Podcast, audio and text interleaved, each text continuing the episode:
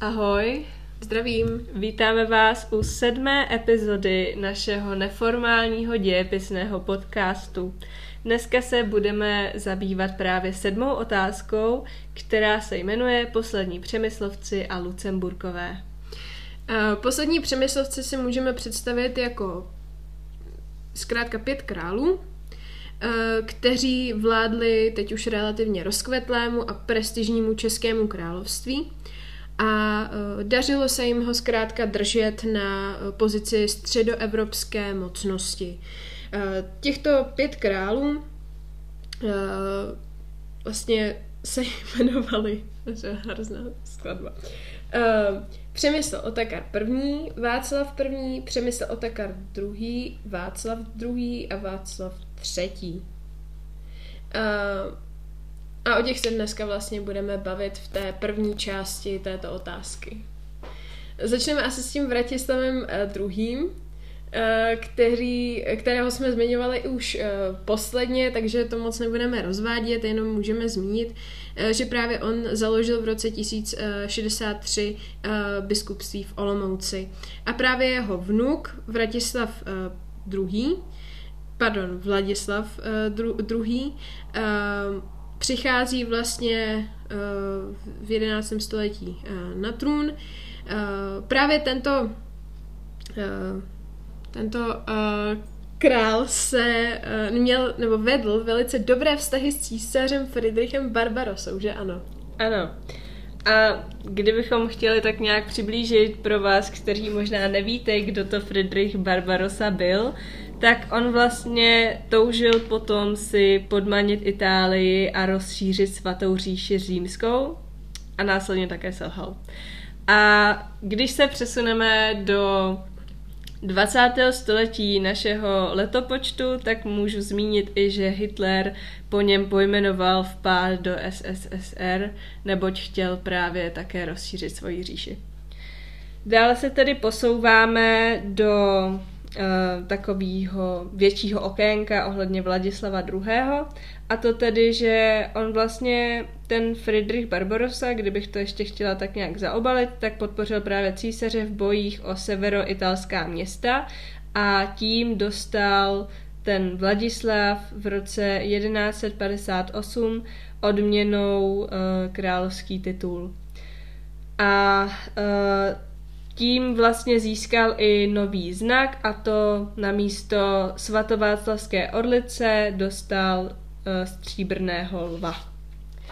A nyní se přesuneme k přemyslu Otakaru prvnímu.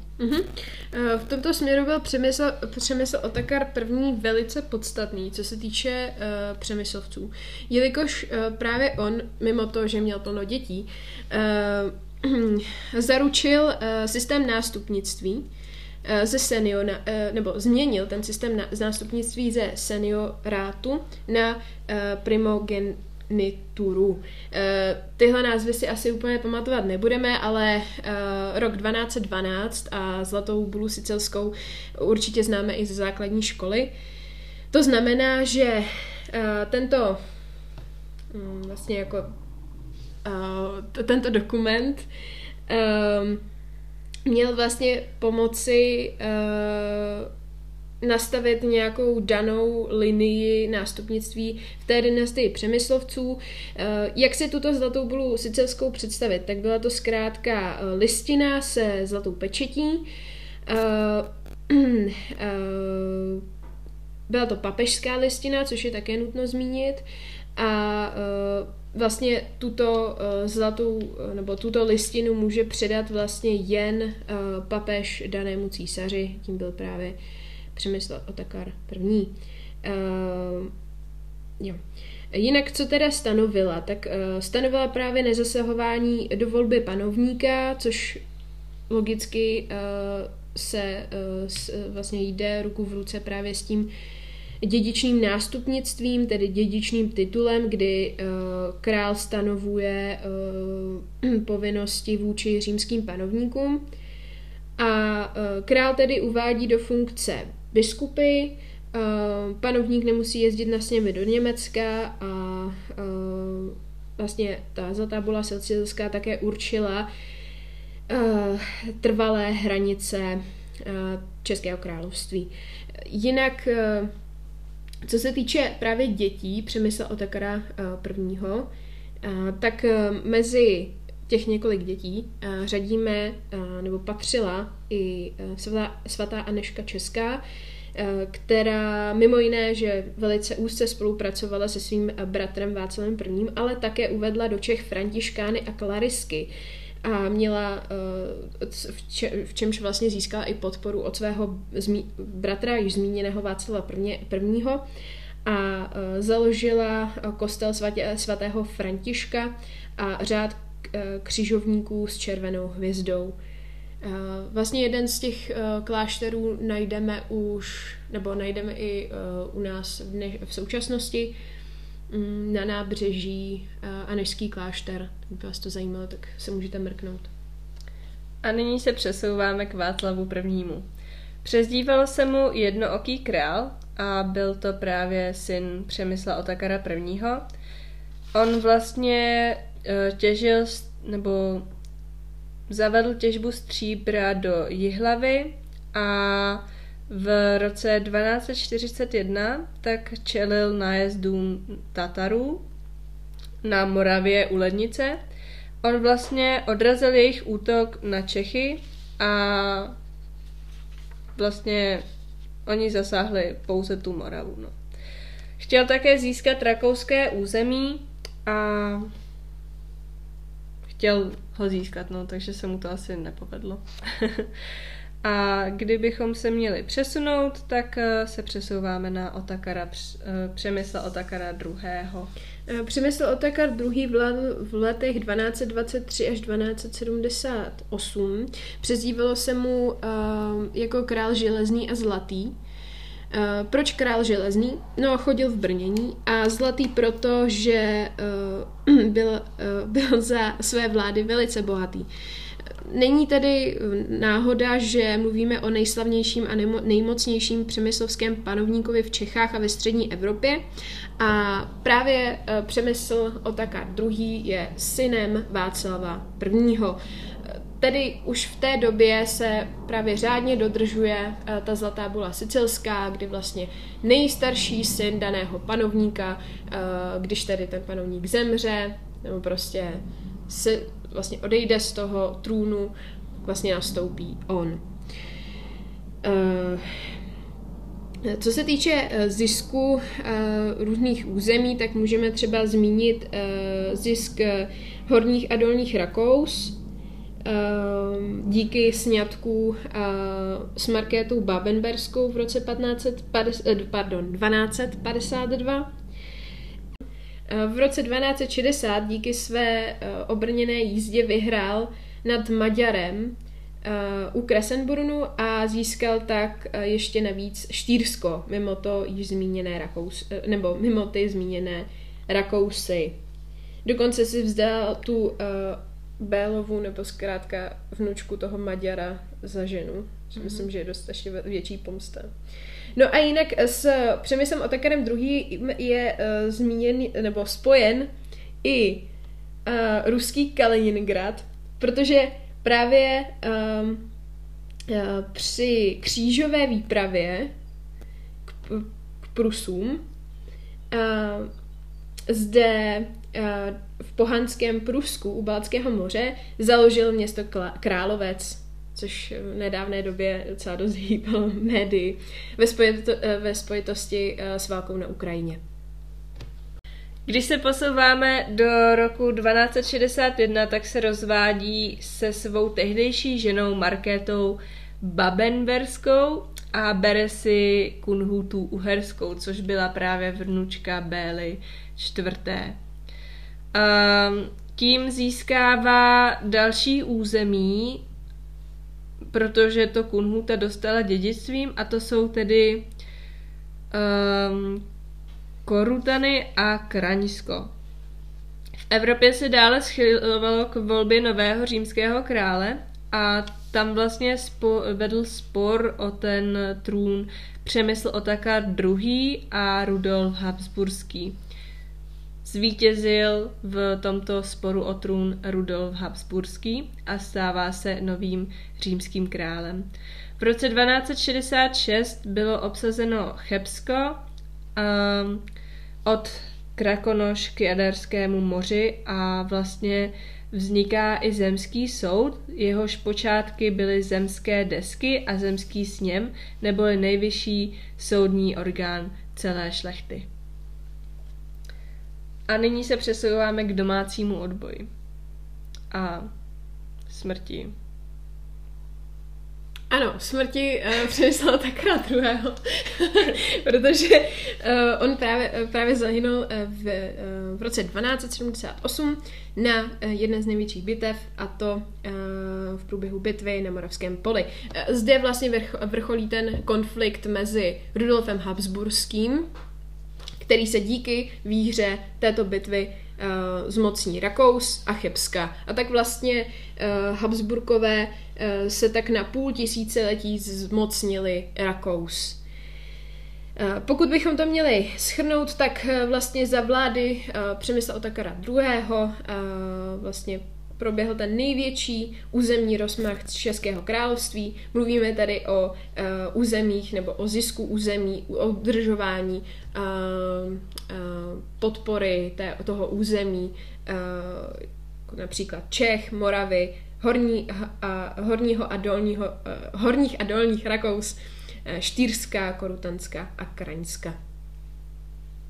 Tak a nyní se posouváme k Václavu druhému který byl vlastně další z králů. Jeho regentem byl strýc Ota Braniborský a bohužel Václav vlastně ten Ota ho nechal věz, věznit na Bezdězu, což je takový fun fact. Měl snětek s, s Gutou Habsburskou a on vlastně, ten Václav obnovil, když se později dostal k trůnu, pořádek eh, v zemi a neboť to byl obratný diplomat, tak upevnil vlastně pozici celého českého území. Založil také zbraslavský klášter, který způsob nebo přivedl rozkvět země a bohatství a právě uh, vlastně založil i stříbrné doly, Kutné hoře a Jihlavě, což byly jedni z těch nejbohatších. Uh-huh. Uh, my jsme vlastně tu těžbu stříbra zmiňovali i ve spojitosti s Václavem prvním, mám takový pocit, uh, který zahájil tu těžbu v Jihlavě. Teď nově za Václava druhého uh, se začíná rozjíždět i těžba v Kutné hoře do té míry, že uh, Václav II. vydává v roce 1300 horní zákonník. My jsme tento zákonník Ius Regale Montan uh, Norum, zákonník o těžbě a ražbě mincí, zmiňovali už v prvním uh, dílu o Kutné hoře. Uh, tento zákonník byl uh, speciálně vydán pro Kutnou horu, uh, ať už jenom kvůli sociální péči o horníky. Uh, to, aby vlast, a také vlastně o organizaci celé uh, té těžby stříbra. Um, Později i tento zákonník však přebírá a řídí se ním celá, celá Evropa. No není jako divu, ten zákonník byl docela praktický v té době, kdy ta organizace občas trošku scházela. Pokud bychom měli zmínit další milníky Vác, života Václava II., tak už by to určitě měl být měla být určitě mincovní reforma, kdy začíná ražba pouze pražského groše v Kutné hoře. Také sám Václav II. už v té době, v roce 1300, nebo na tomto uh, milníku, usiluje o založení univerzity v Praze. Uh, nutno zmínit, že právě v jeho šlépějích půjde i Karel IV., který založí o 48 let později. Uh, v roce 1300 se také uh, ožení s Eliškou Rejčkou, díky níž získává Polsko a, nebo část Polska a um, v roce 1305 nakonec umírá na tuberkulózu. Tak. A od Václava II. se přesouváme rovnou k Václavovi III., což byl právě syn Václava II. On nastoupil na trůn právě v roce 1305, kdy Václav II. umírá a takový fun fact je, že mu bylo pouze 16 let. No, představte si, jak vy v 16 byste vládli. A asi takhle to probíhalo i u něj a proto se vzdává uherské koruny, neboť se zároveň snažil o potlačení odboje v Polsku šlechtou. V roce, nebo přesně 4. srpna 1306 je zavražděn v Olomouci a tím vymírají přemyslovci. Po meči. Po meči. Po meči je v tom směru důležité, že vlastně žádný nástupce z té dynastie přemyslovců, pokud bychom zase se vraceli k té zlaté bule sicilské, již nežije, není. A uh, umírá vlastně ten poslední jakoby, mužský představitel uh, toho rodu přemyslovců, uh, jelikož jediným nebo jedinou vlastně žijící uh, žijící žijící uh, přemyslovnou nebo prostě žijícím přemyslovcem byla právě dcera Václava uh, Václava druhého takový pocit mm. uh, Eliška Přemyslovna jo a vzhledem k tomu, že Zlatá bula Sicilská mluvila o mužském nástupníku, nástupci tak v tomto uh, vlastně pohledu nemohla uh, Eliška Přemyslovna dále vládnout. Mm-hmm. No a my se proto přesouváme, uh, nebo respektive mluvíme o, na, um, o jiné nástupnické dynastii a tím byla právě uh, Lucemburská dynastie, uh, které v, nebo v prostřednictvím níž se na českém trůně, trůně vystřídali dva králové. Tím byl Rudolf Habsburský a Jindřich Korutanský, který pak v roce 1310 uprchl do, pardon, uprchl z Čech. Um, a uh, vlastně v tom tež roce, když uh, ten uh, Jindřich Korutanský uprchl z Čech, tak logicky se musel zvolit nový král a tím byl právě uh, Jan Lucemburský, který si vzal uh, v tom též roce uh, posledního žijícího přemyslovce Elišku Přemyslovnu. Uh, Elišce bylo tehdy 18 a Janovi 14, takže ten snětek byl skutečně politický. Ano.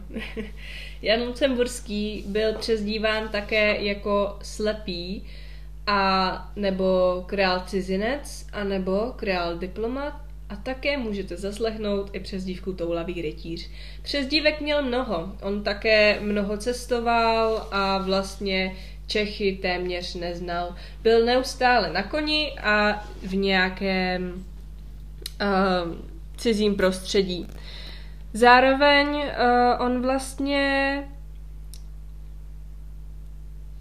Ano, v roce... Neřešil spory válkou, to jsem chtěla říct. Já jsem se úplně teď zamyslela, proto jsem mu říkal král diplomat. On neřešil spory válkou, což bylo zvláštní. On neustále cestoval, mysleli byste si, že tamhle jede za válkou, tamhle jede za válkou, proto nikdy není doma. Ale ne, on vlastně ty spory válkou vůbec neřešil. On se válce vyhýbal, jak jen to šlo. Uh, mm, tak. V roce 1310 uh, nejenže se uh, vlastně si vezme uh, Elišku Přemyslovnu, ale také uh, vydává inaugurační uh, diplom, což uh, je vlastně uh, jakýsi dokument, který omezovali královskou moc Eh, nejvyšší zemské úřady nyní byly přístupné jen Čechům a eh, Moravanům a král nemohl požadovat po šlechtě pravidelné daně. Eh, šlechta musela tak poskytovat vojsko jen při napadení státu. Jan Lucemburský tak vlastně nechtěl dosazovat do českých úřadů cizince.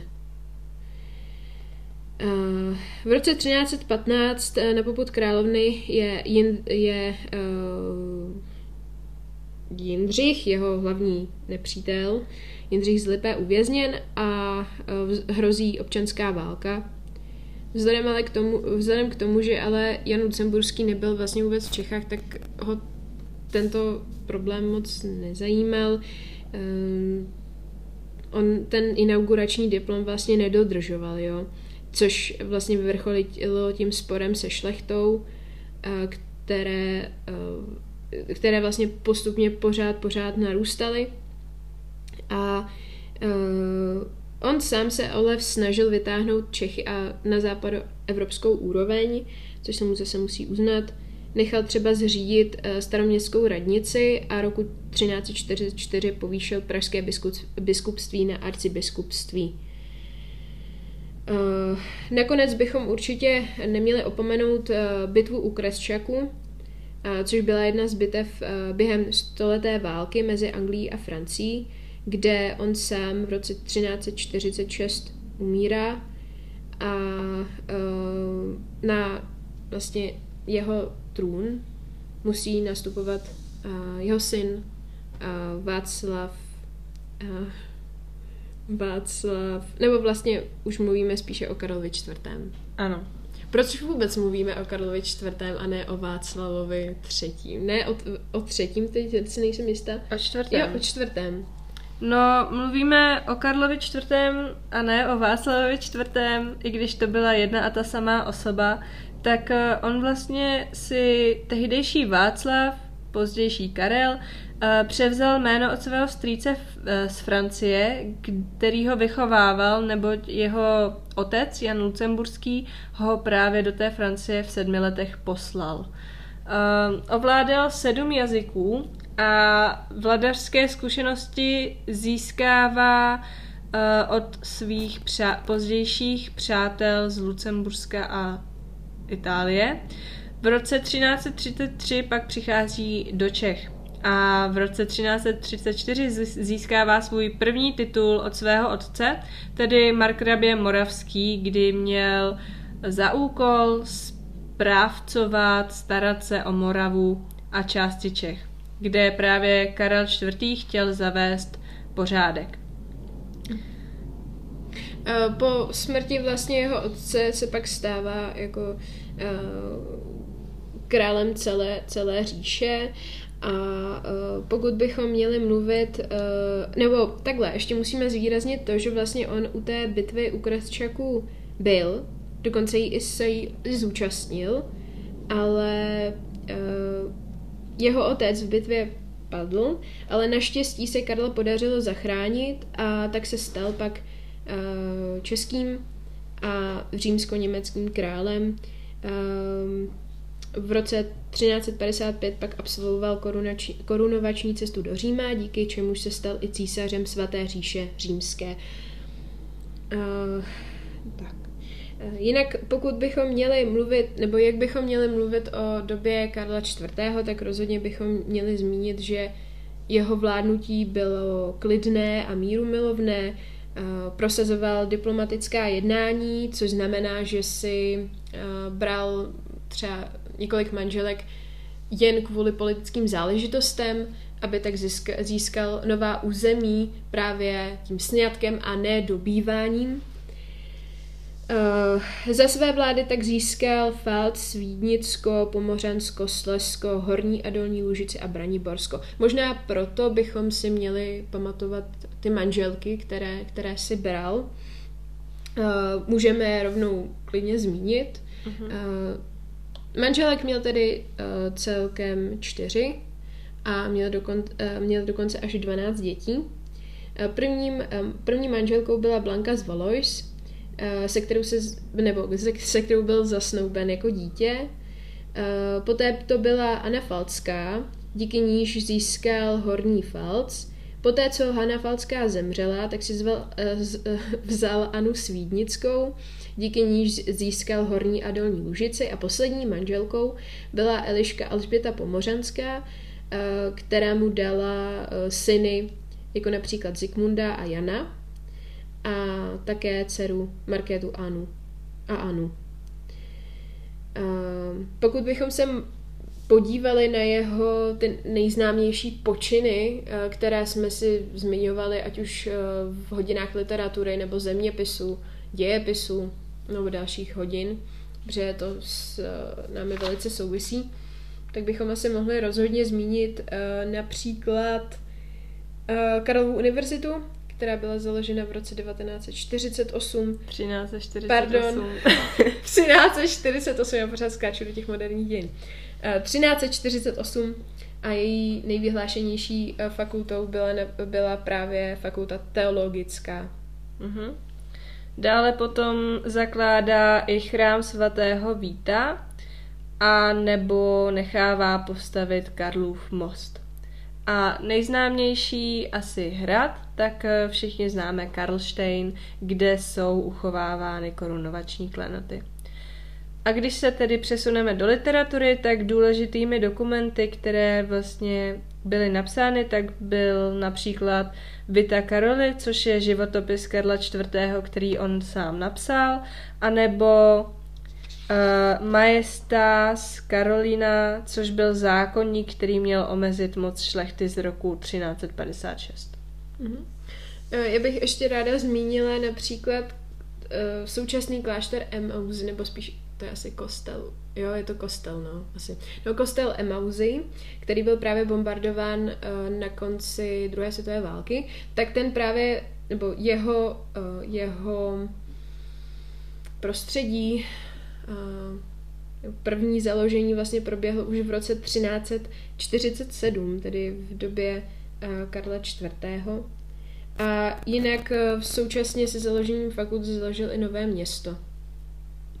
Jak jsem již zmiňovala, tak eh, klenoty, celkové korunovační klenoty se pojí s Karlštejnem.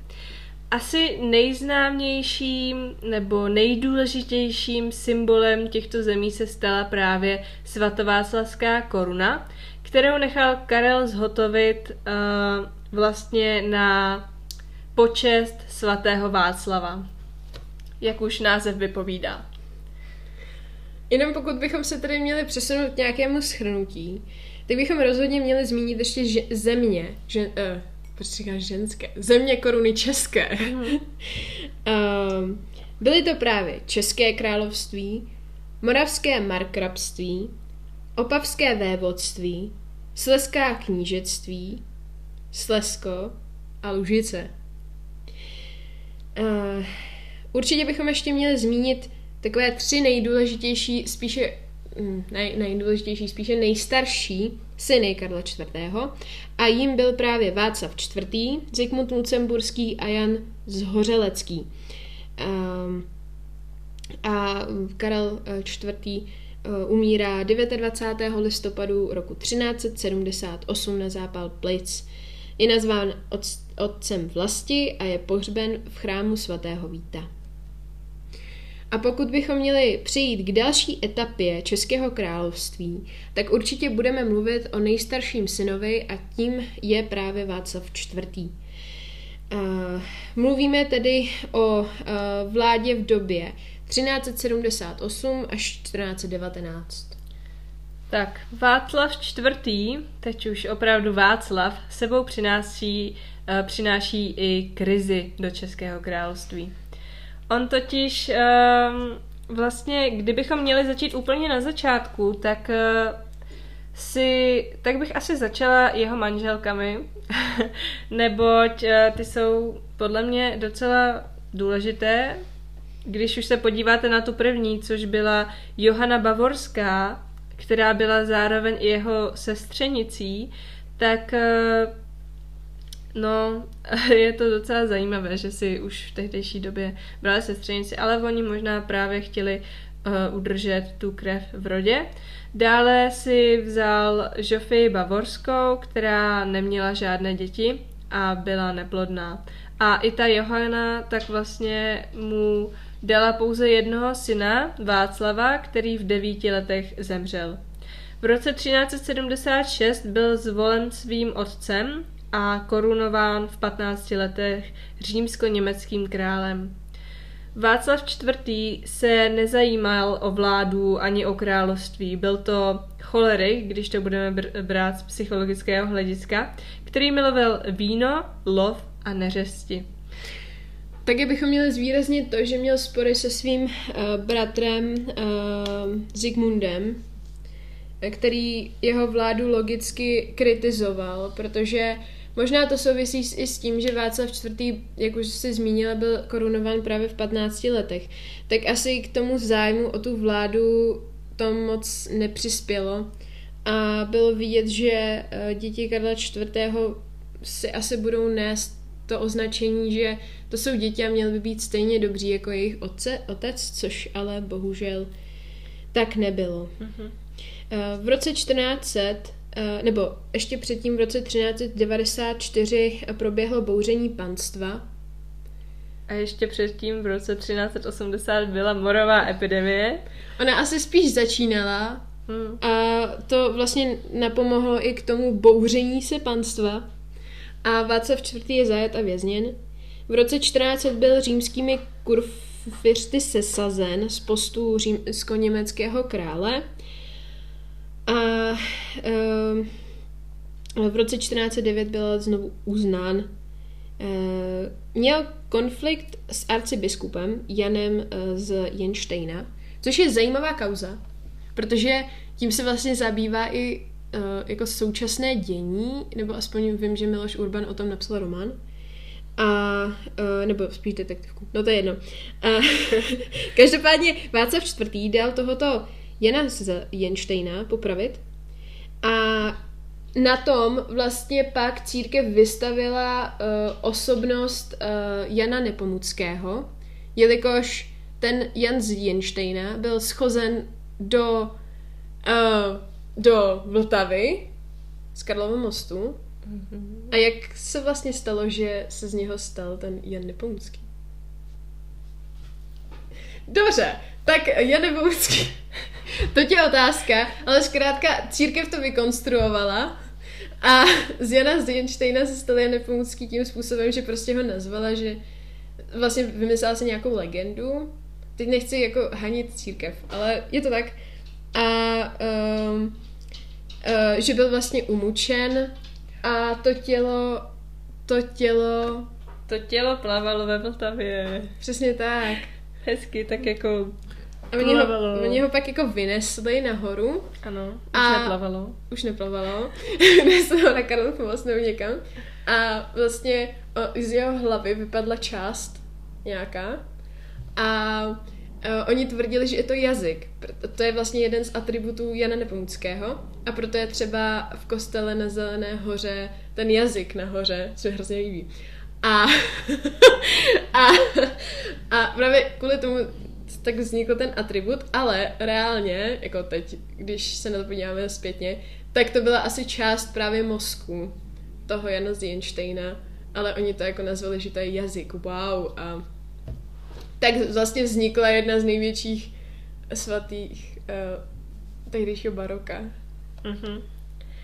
No a jako další byl v roce 1409 vydán dekret Kutnohorský, o kterém jsme se už zmiňovali v prvním podcastu, takže bych jenom tak nějak uh, vlastně uvedla, že ten dokument upravoval poměr hlasů na Univerzitě Karlově ve, prospěch, ve prospěch Čechů a to v míře 3 k 1 což vlastně způsobilo ztrátu prestiže té školy.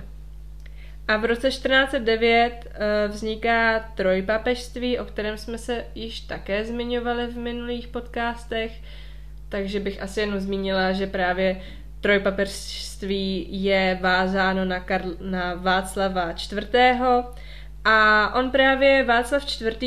zpočátku podporoval Jana Husa a v té době právě začínají proce, protesty proti církvi a Uh, celý ten vliv učení Jana Husa uh, má zde velkou hodnotu a on vlastně, Jan Hus, stál proti odpustkům, což uh, zavedlo nepokoje a v roce 1412 uh, přichází papežská klenba, pardon, uh, kladba? Kladba. Klad... To je jako, že uh, ten člověk, nebo když mluvím o Janu Husovi, že Jan Hus vlastně nemůže kázat, mm-hmm. nemůže vydávat jako církevní díla a nemůže se vlastně připojovat uh, k tomu, k té vlastní aktivitě toho, uh, toho teologického učence, vlastně to jeho učení v vozovkách zakázáno.